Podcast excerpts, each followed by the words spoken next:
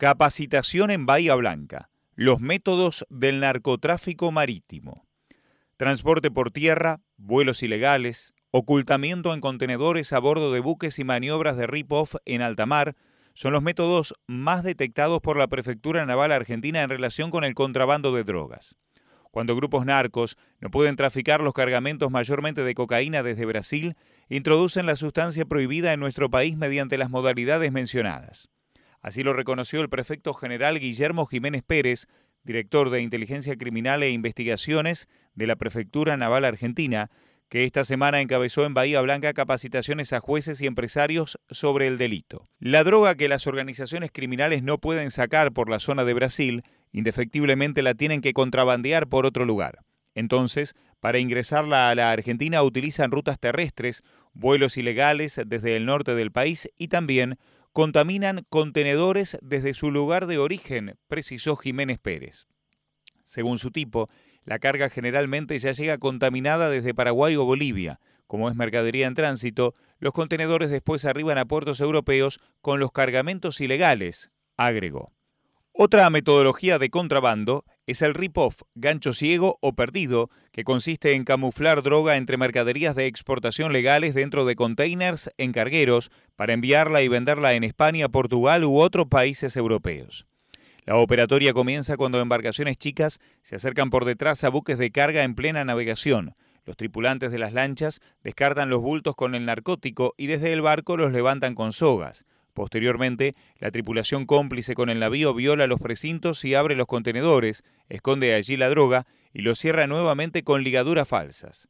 El secuestro en junio de 2022 de bolsos con panes de cocaína que flotaban en la ría bahiense es compatible con este mecanismo.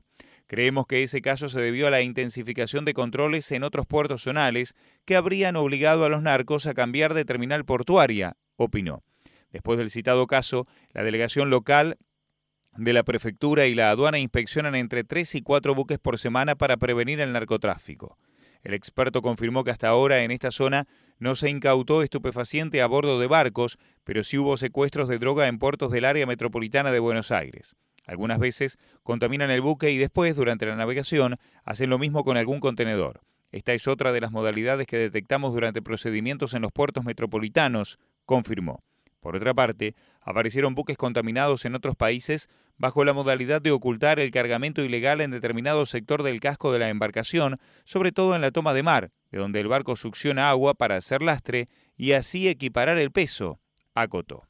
La prefectura, Autoridad Marítima Argentina, cuenta con 86 delegaciones de inteligencia criminal, una en Bahía Blanca, que investigan todo tipo de delitos, en especial federales.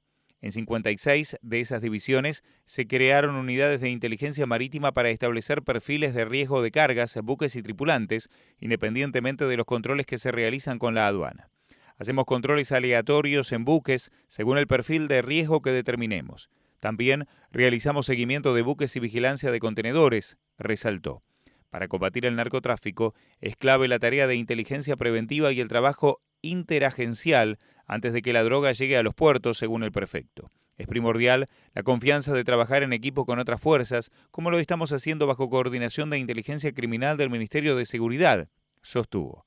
Destacó como continuo el intercambio de datos con organismos internacionales y que, por primera vez en su historia, la institución tiene un enlace policial permanente en Europa. Desde hace un mes y medio contamos con un oficial superior de prefectura en la Guardia de Finanzas de Italia, para cambiar información sobre inteligencia criminal respecto de las mafias internacionales. El inspector de policía español, Alfredo Díaz Sánchez, coordinador regional para Latinoamérica y el Caribe del proyecto de cooperación entre puertos de la Unión Europea, también participó de manera virtual de las jornadas. En su caso, habló sobre el flagelo transnacional del narcotráfico.